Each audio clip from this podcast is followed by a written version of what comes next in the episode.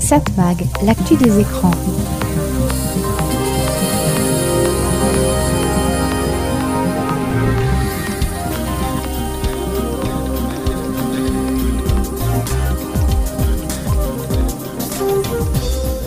Bonjour, très heureux de vous retrouver ici sur cette fréquence. C'est Serge Surpin qui vous propose, comme chaque semaine, Satmag. Satmag, c'est l'actu des médias, l'actu de la communication, l'actu des écrans. Logiquement, on parlera radio, on parlera télévision, on parlera TNT, on parlera presse, on parlera beaucoup de choses, bah, beaucoup de choses, dont le chat GPT. Vous savez, on en parle beaucoup en ce moment.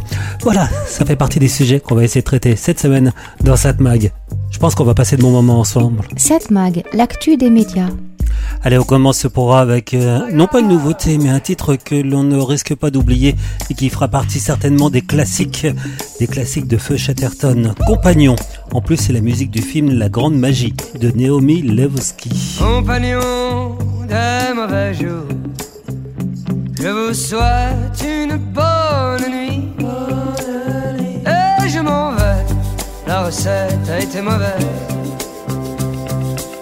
C'est encore une fois de ma faute. Tous les torts sont de mon côté. Alors je m'en vais. J'aurais dû vous écouter. J'aurais dû jouer du caniche. C'est une musique qui plaît. J'aurais dû nous écouter. Mais je n'en ai fait qu'à ma tête. Et puis je me suis énervé. Compagnon à moi quelquefois. Plus tard, quand vous serez réveillé, pensez à celui qui joue du phoque et du saumon fumé au bord de la mer. Les mauvais jours, les mauvais jours, les mauvais jours compagnon de mauvais jour. Je vous souhaite une bonne nuit. Et je m'en vais, la recette a été mauvaise. Quand on joue du chien à poil dur, il faut ménager son archet. Alors je m'en vais, et j'en ne vienne pas au concert pour entendre hurler à la mort cette chanson de la fourrière nous a causé le plus grand tort. Compagnon des mauvais jours, je vous souhaite une bonne nuit. Dans mes rêves, moi je prends ma casquette, puis deux ou trois cigarettes dans le paquet et je m'en vais, je m'en vais. Compagnon pensez à moi quelquefois. Plus tard, quand vous serez réveillé, pensez à celui qui joue du phoque et du saumon fumé au bord de la mer. Au bord de la mer.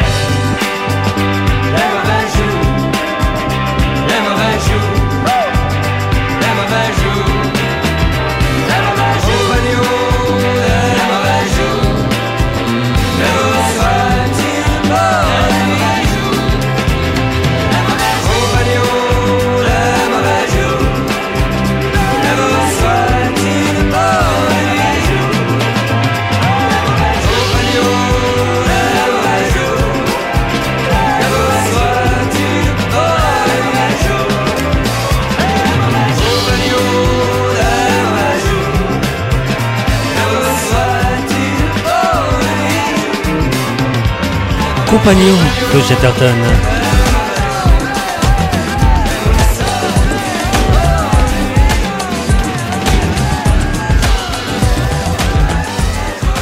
Ah, il est le temps de retrouver notre ami Christian Dauphin qui va nous faire faire un petit voyage du côté de l'histoire de la télévision. Satmag, l'actu des médias. Nous avons le contrôle total de l'émission. Asseyez-vous tranquillement. Nous contrôlerons tout ce que vous verrez et entendrez. Vous allez participer à une grande aventure et faire l'expérience du mystère avec La formidable aventure de la télé. À peine quelques heures après que la chaîne musicale TV6 vienne de cesser définitivement d'émettre la veille à minuit sur le même canal, le sixième réseau national voit apparaître le nouveau logo de Métropole Télévision, alias M6. Ce dimanche 1er mars 1987 à 11h15, l'antenne s'ouvre de manière un peu confuse sur un plateau encore en travaux où le réalisateur donne ensuite la parole au président de la chaîne, Chandrucker, frère de Michel, qui dirigeait il y a quelques mois encore la chaîne publique Antenne 2. Bon, les cadreurs au casque. Attention, bientôt l'antenne. Bonjour, merci d'être avec nous ce matin. Je vous donne rendez-vous très rapidement sur M6. Et maintenant, si vous en êtes d'accord, que la fête commence.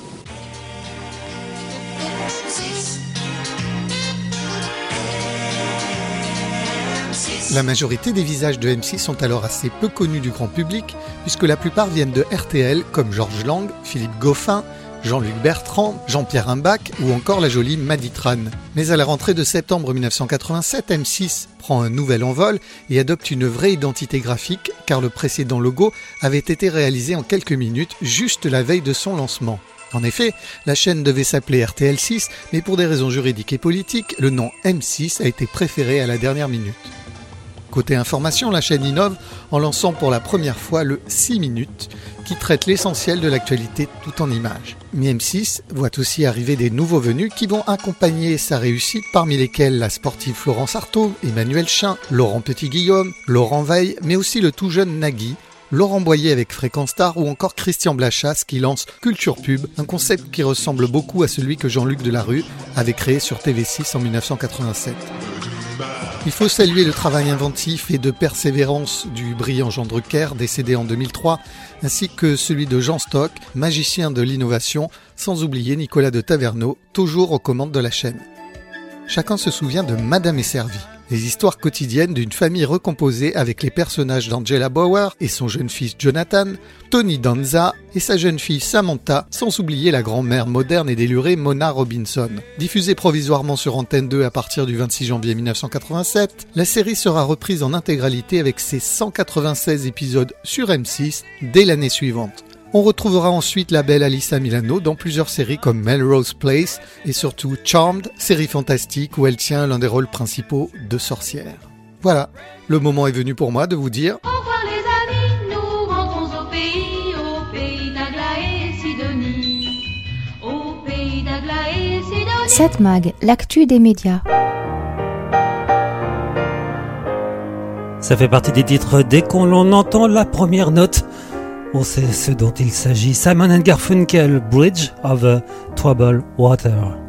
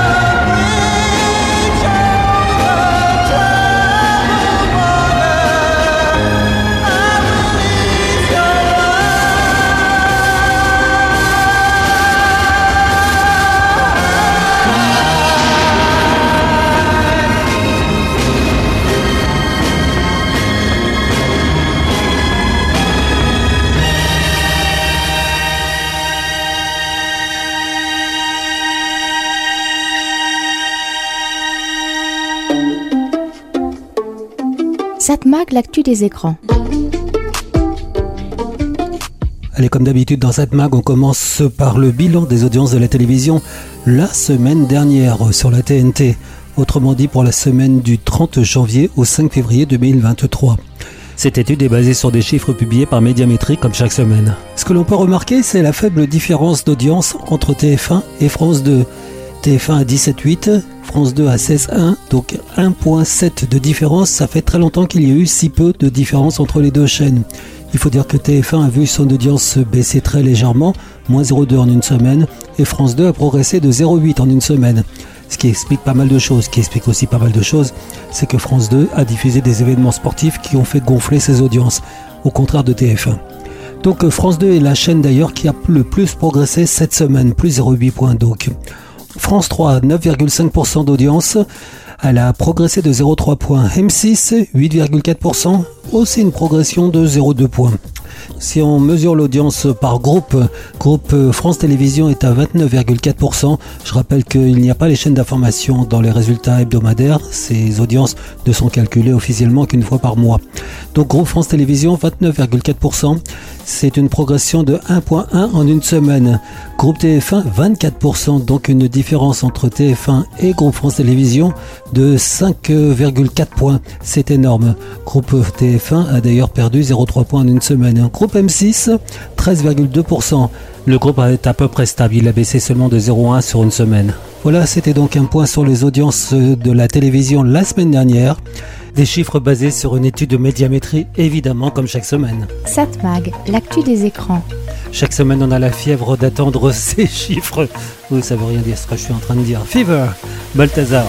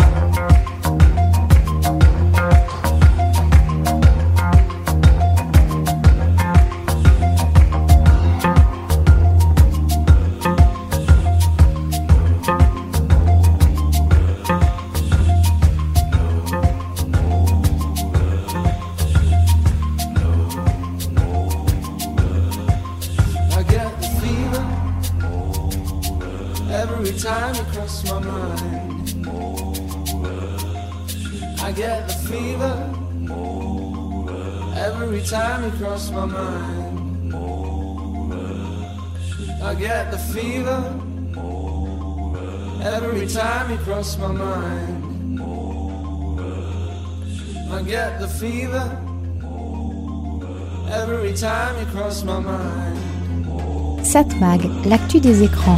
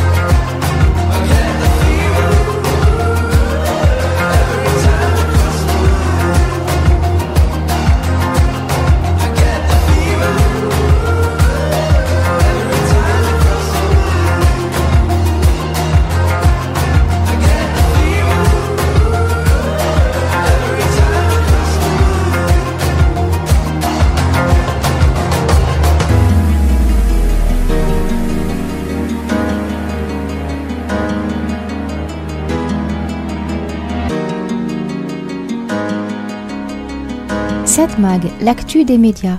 La presse est dans une situation pas vraiment évidente. Elle a perdu depuis longtemps sa fonction de nous informer pour tout ce qui se passe autour de nous au sens large du terme. Tant que la presse dépendait de sa date d'impression, l'information continue se trouvait ailleurs, à la radio, à la télévision et encore plus sur les chaînes d'information continue.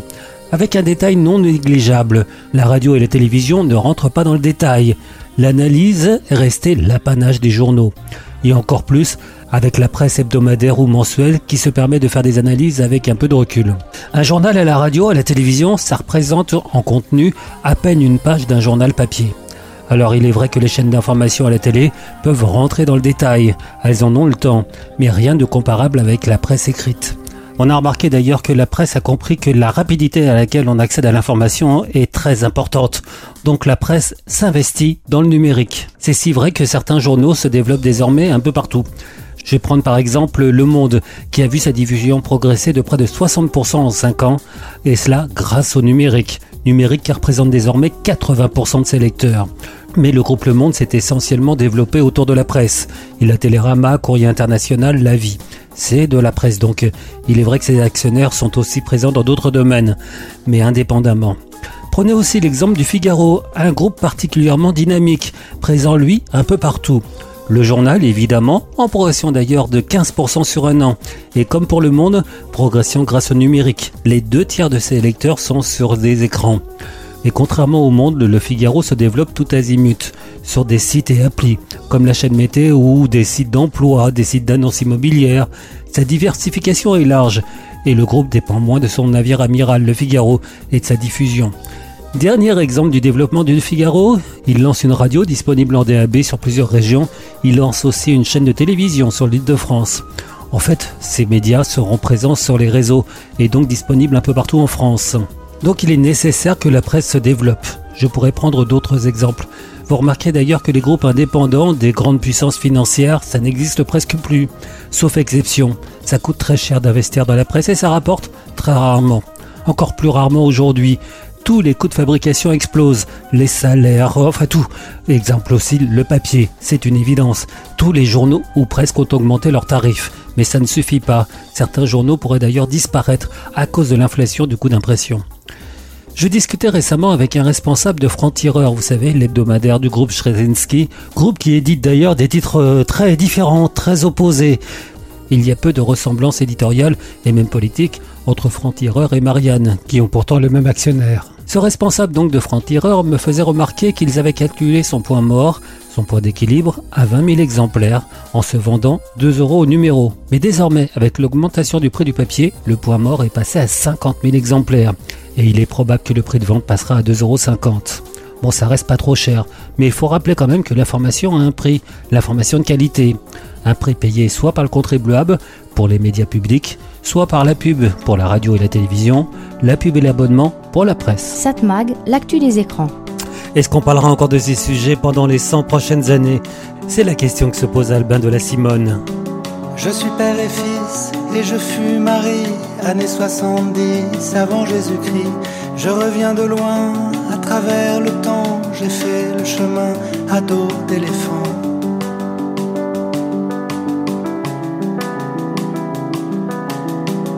Mon cheveu farine et ma peau me ment, c'est une patine, c'est un ornement. J'ai bien aimé hier, bien aimé avant, mais j'ignore comment faire sans toi maintenant.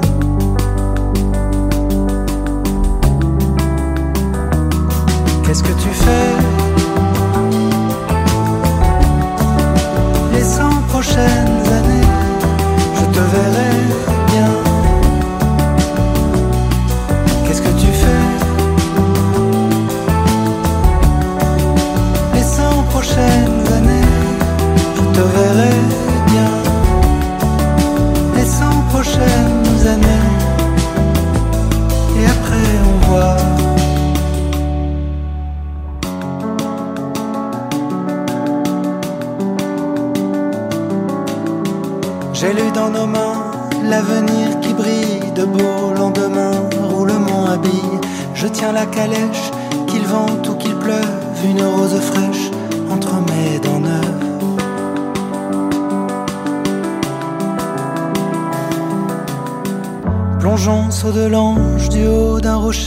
dans le ciel orange, je t'ai vu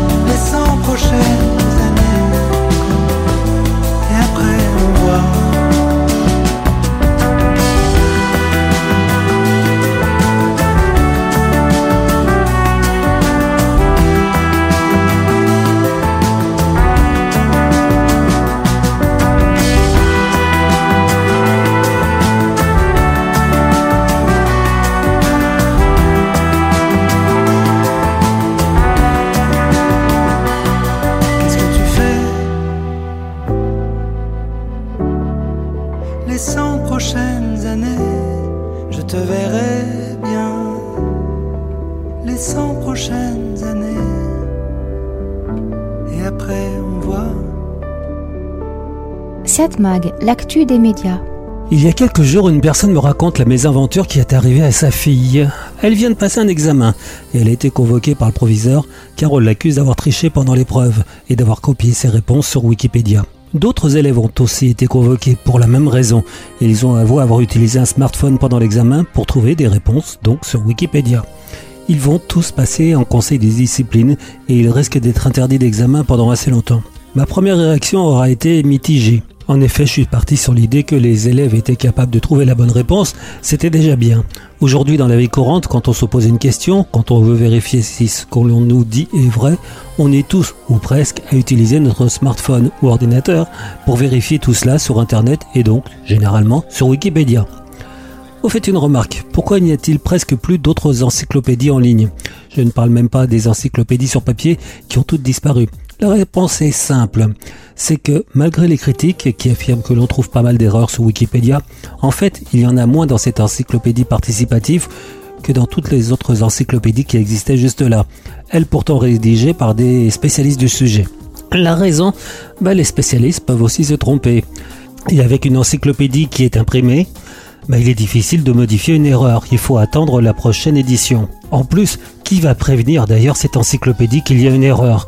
Est-ce que vous auriez envie de d'écrire à Encyclopédia Universalis ou Quid? Non.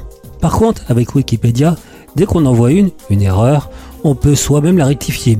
Ce qui fait que quand certaines personnes connues disent que sur Wikipédia on raconte n'importe quoi sur eux, eh bien ils n'ont qu'à modifier eux-mêmes leurs fiches.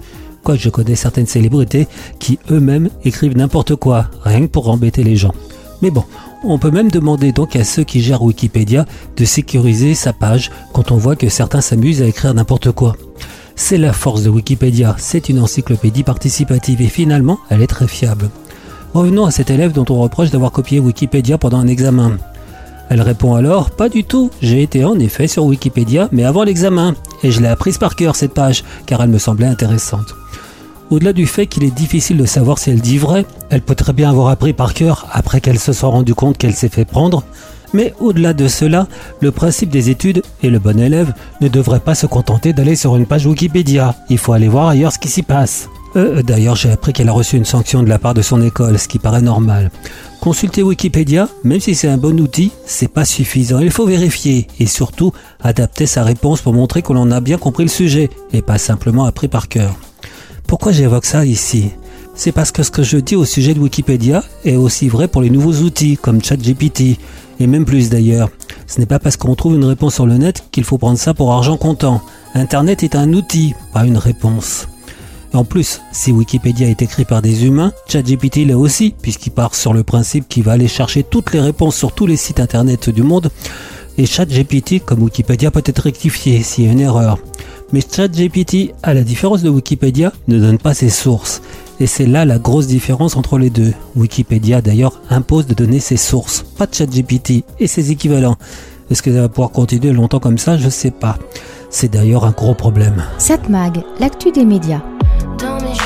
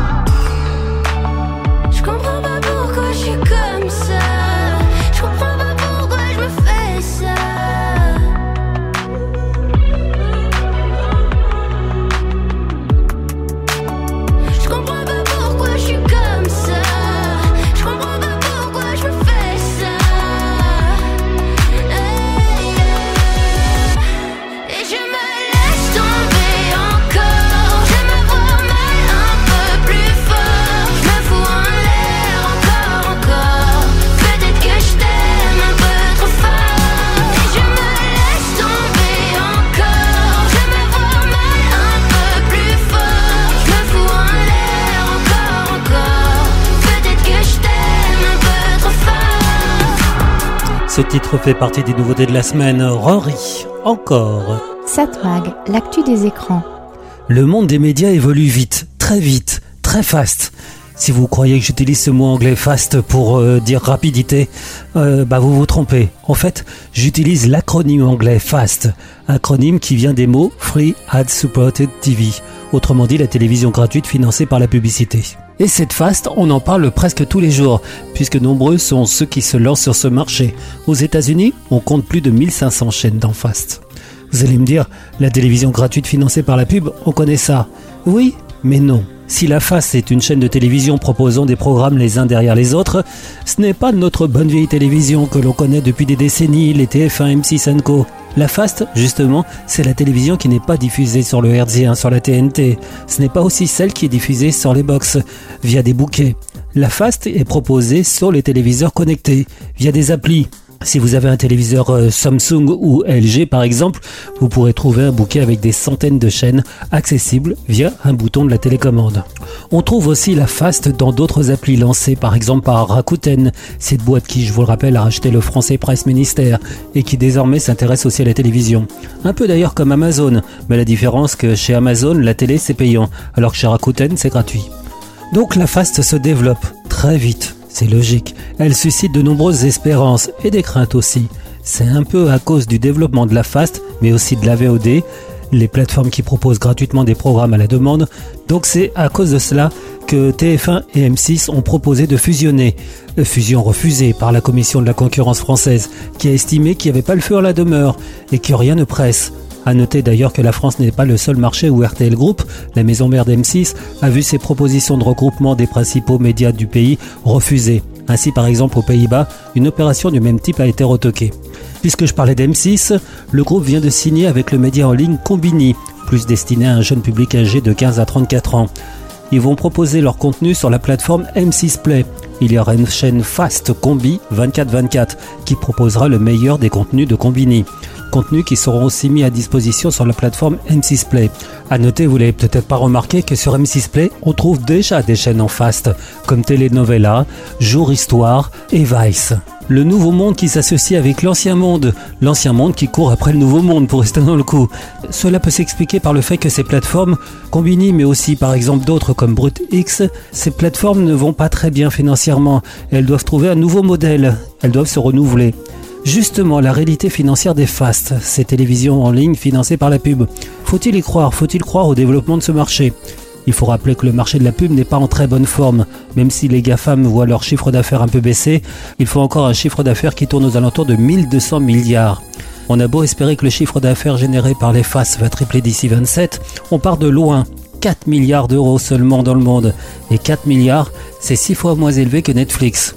On estime d'ailleurs que ce marché de la face devrait atteindre les 12 milliards en 2027, donc pas énorme. Mais pour cela, il faut quand même que les programmes proposés en face soient intéressants. Pour l'instant, ben, on en est loin. Alors oui, Warner Bros aux États-Unis va proposer ses programmes phares en fast et en AVOD, comme Westworld. Mais donc cette télévision en face concurrence en fait les télévisions historiques, dont l'audience elle aussi a tendance à baisser. Pas trop à cause de la concurrence des fast, mais surtout à cause des SVOD, comme Netflix, Disney ou Amazon, et encore plus à cause des jeunes qui délaissent tout cela pour aller sur TikTok. Alors, est-ce que la face serait l'avenir de la télé? N'allons pas si vite. 7 Mag, l'actu des médias. Ta folie, au contraire, c'est ce qui te rend humain. La vie est en colère, on se le disait, gamin. Pour moi, t'es comme deux, on ne fait que sur les chemins d'hier. En chantant ce refrain, ils sont fous ces humains. Ils sont fous ces humains.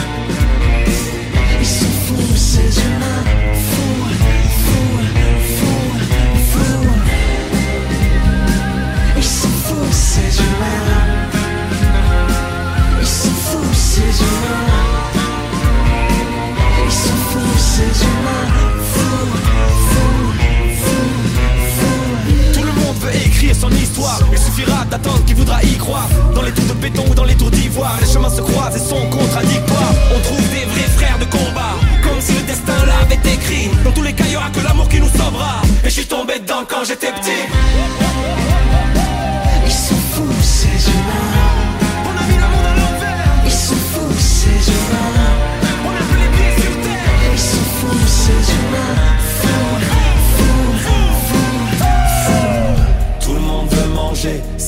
Du gâteau. C'est par où la paix, j'ai raté le panneau. Faut de la lumière, même en hiver.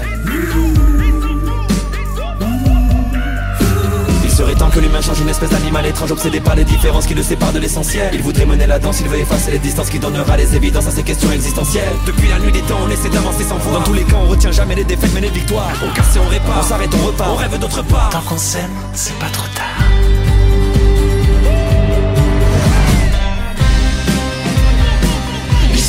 Fous ces humains. Ils sont fous ces humains. Ils sont fous ces humains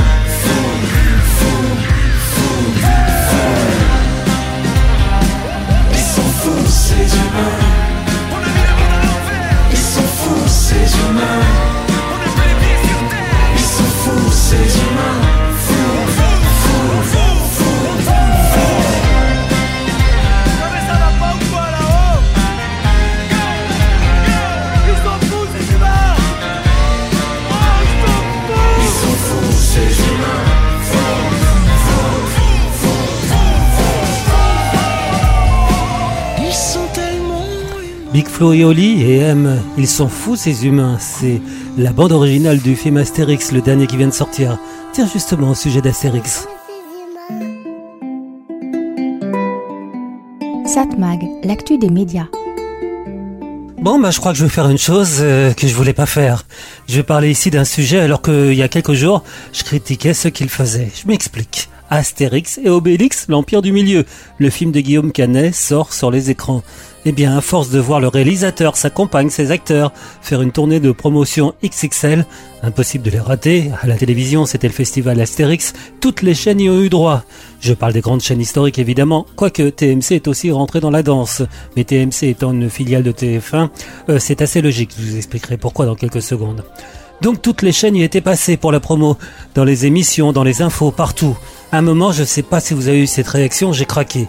Astérix ici, Guillaume Canet par là, Marion Cotillard ici, Guillaume Lelouch très présent, quoique pas très bavard d'ailleurs. Mais bon, donc je me suis dit, c'était l'overdose. Et je me demande si tout ça n'est pas contre-productif. On a presque l'impression d'avoir déjà vu le film. Normal qu'il fasse une grosse promo, répondront les professionnels du cinéma et les analystes et les journalistes spécialisés. Les enjeux sont très forts. D'après Guillaume Canet, c'est presque l'industrie entière du cinéma qui est en jeu. Si le film ne fonctionne pas, les producteurs hésiteront encore à prendre des risques. Déjà, est-ce que c'est vrai? Il est vrai que le box-office n'a pas été très glorieux depuis la pandémie. Moins 26,9% en France par rapport à la période pré-pandémie. Mais il faut rappeler que la France, ça fait mieux que ses voisins. En Italie, on est à moins 52%. En Espagne, moins 40%. En Allemagne, moins 31%. Aux États-Unis, moins 33%. En 2022, le premier film français, Simone et le voyage du siècle, une réussite méritée. Donc ce film est arrivé en 12e position du classement, avec 2 568 000 entrées. Et seuls 8 films français ont fait plus d'un million d'entrées en 2022 donc. Cela dit, point positif, la part du cinéma français s'est élevée à 40,9%. C'est un bon niveau. Ça veut dire que beaucoup de films français ont marché moyennement et quelques films américains ont très bien marché. Et ça c'est vrai, sans Avatar 2, qui a eu 12 600 000 entrées en 2022, Top Gun 2, 6 600 000, Minion 2, 3 800 000, Black Panther 2, 3 600 000. Euh, pas très original, les Américains, ils fonctionnent surtout avec les suites. Donc euh, sans ces films américains, bah, les films français euh, auraient représenté plus d'entrées, c'est logique. Donc pas mal de petites déceptions donc du côté français. Si certains ont attiré plus d'un million de spectateurs, la plupart ont fait beaucoup moins que prévu.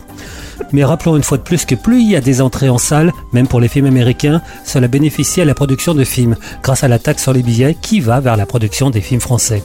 Mais donc Astérix, important pour le cinéma français, vu le budget, 64 millions, c'est beaucoup chez nous. À noter que le film a été financé par les producteurs Trésor Film et qui ont apporté 28,4 millions. Surprise, TF1 a donné plus que Canal. Eh oui, TF1 8,5 millions, Canal, avec OCS, 4,7.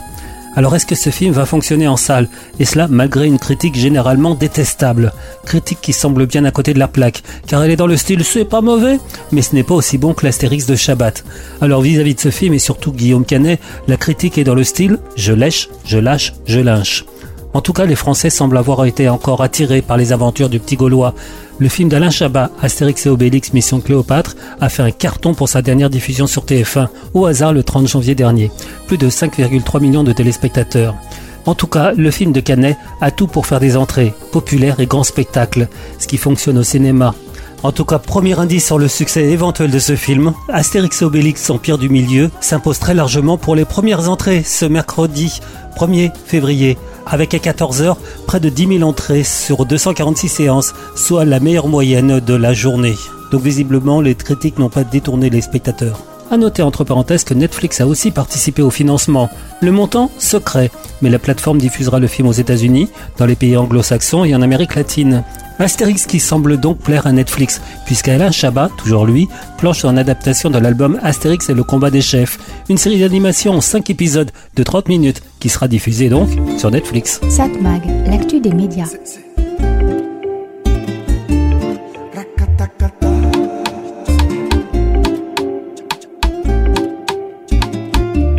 Rakata, toi c'est mademoiselle ou madame. Tu m'as l'air sympa, dis-moi c'est quoi ton programme? Rakatakata, toi c'est mademoiselle ou madame. Suis-moi pour la vie et je t'appellerai ma femme. Oh, oh, madre mía, je te présente mi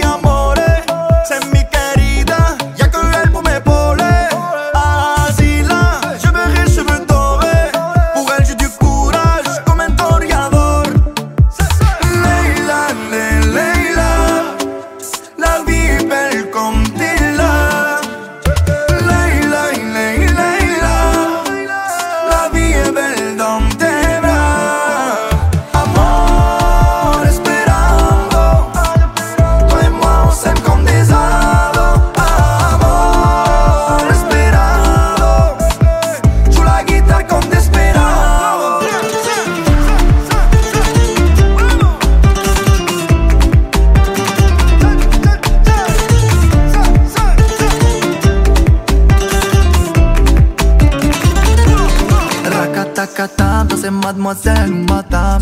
Tu m'as l'air sympa, dis-moi c'est quoi ton programme? Rakatakata, toi c'est mademoiselle ou madame? Suis-moi pour la vie, comme ça je t'appellerai ma femme. Elle sait que je suis in love, des toute la noche. Trop douce, un peu insolente, des bisous dans la coche. Je crois bien qu'on s'est trouvé, nous deux c'est qu'écalor. Moi je fais que innover,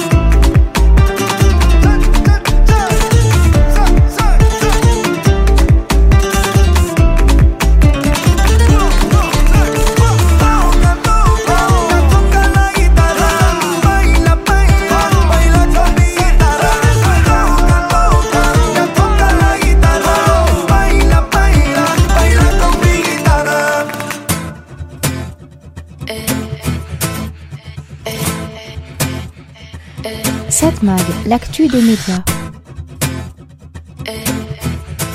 Bon, une fois de plus dans cette chronique, je vais parler radio. Mon sujet préféré, pas seulement parce que je vous parle dans le poste, mais parce que j'aime ce média. Je vais pas m'étendre sur les raisons pour lesquelles j'aime ce média. J'avais commencé à écrire des lignes là-dessus, mais finalement, j'ai tant à dire que ça allait prendre toute ma chronique. Mais donc la radio, vous le savez, Mais pas seulement parce que je vous l'ai dit, la radio, comme beaucoup de médias, est moins suivie qu'avant. Elle ne va pas disparaître, sauf peut-être pour les radios les plus fragiles. Mais la radio en tant que telle doit faire la place à de nouveaux médias. Médias qui ressemblent à la radio. Les plateformes, les réseaux sociaux, les podcasts natifs, ceux qui ne sont pas prévus pour être diffusés par une radio. Euh, et donc, la journée ne pouvant pas dépasser les 24 heures, si on écoute un flux, on écoute moins la radio. Évidemment, les radios musicales semblent plus touchées par cette désaffection. Quoique, on a vu avec les sondages automatiques de médiamétrie que finalement, les gens écoutent plus la radio que ce qu'ils pensaient, en dehors du domicile, dans des lieux publics. Quoi qu'il en soit, on estime que près de 40 millions de Français écoutent la radio. Ce sont les derniers chiffres médiamétrie datant de novembre-décembre dernier. Cela représente quand même une baisse de 1,5 million d'auditeurs en un an. Mais quand même, selon l'ARCOM, 75% des Français écoutent la radio ou des contenus audio. C'est le résultat d'un sondage réalisé par le Credoc pour l'ARCOM selon le baromètre du numérique en 2022. Question intéressante à laquelle s'est intéressée l'institution, comment écoutons-nous la radio? Encore avec un poste de radio ou alors avec son smartphone, son ordinateur? C'est intéressant de savoir cela au moment où se développent les radios numériques diffusées en DAB, la radio numérique terrestre, mais dont le but ultime est de diffuser en hertzien les radios en numérique et plus en FM. Mais on garde les réseaux hertziens, indispensables car plus sûrs que pour diffuser sur le net, en cas de nécessité.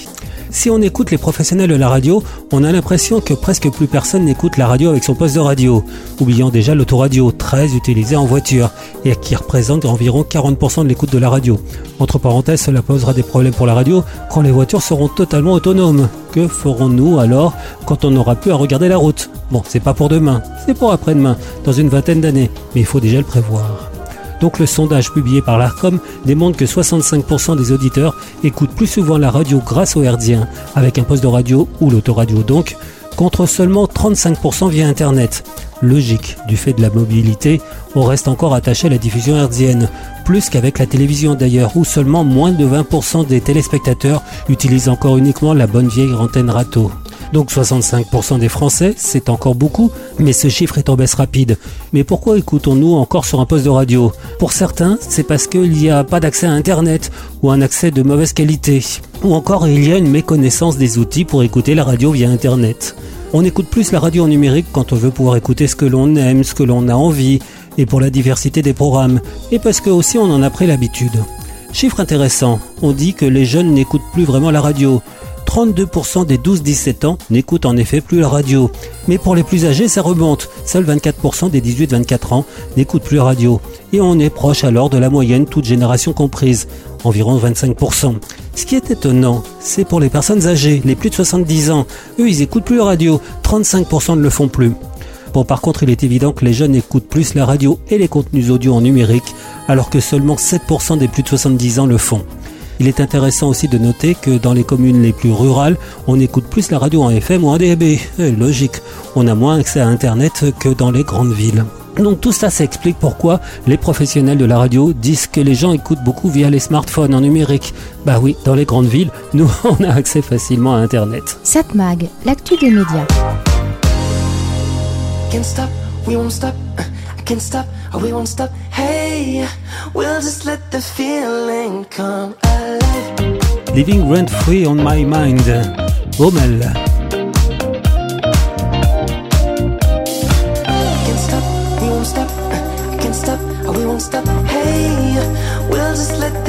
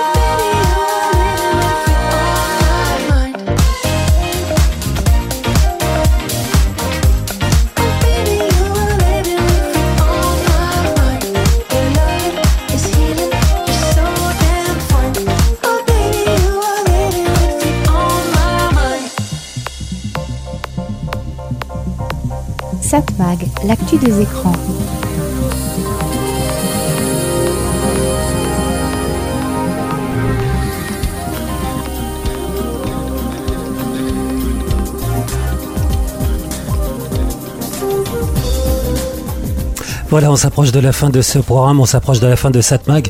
Pourtant, il y a tellement de sujets que j'aurais pu évoquer aujourd'hui. Par exemple, par exemple, les propos de la ministre de la Communication, la ministre de la Culture, qui se plaint de C8, qui se plaint de CNews. Rima Abdul Malak a jugé inadmissible que Cyril Hanouna appelle à privatiser l'audiovisuel public. Elle s'est d'ailleurs posé des questions sur le futur renouvellement de la fréquence de C8 et CNews. La ministre pense qu'on ne peut pas renouveler cette fréquence sans apporter de nouvelles obligations, puisque le groupe de M. Bolloré, visiblement, en a pas mal profité. La ministre Rima Abdul Malak aussi souhaite pérenniser le financement de l'audiovisuel public, justement. Ça tombe bien, on sait que la redevance a été supprimée. On sait aussi que ça fait des années qu'on savait que cette redevance allait être supprimée et euh, rien n'avait été vraiment clairement prévu pour la remplacer. Alors euh, pendant un certain temps, on a affecté une partie des recettes de la TVA, mais ça ne peut pas durer. Euh, voilà, donc il se pose des questions. La ministre et beaucoup de politiques se posent des questions. Comment pérenniser le financement de l'audiovisuel public pour qu'il ne dépende pas des aléas? Euh, financiers, des aléas de la publicité, pour qu'ils ne dépendent pas des aléas politiques aussi, en cas de renouvellement de, des gouvernements, pour qu'il n'y en ait pas un qui décide de réduire le financement de l'audiovisuel public. Ce serait bien dommage. Voilà, donc euh, c'est bien de se poser ces questions, mais on se demande pourquoi ces questions n'ont pas été posées avant, avant de supprimer cette redevance.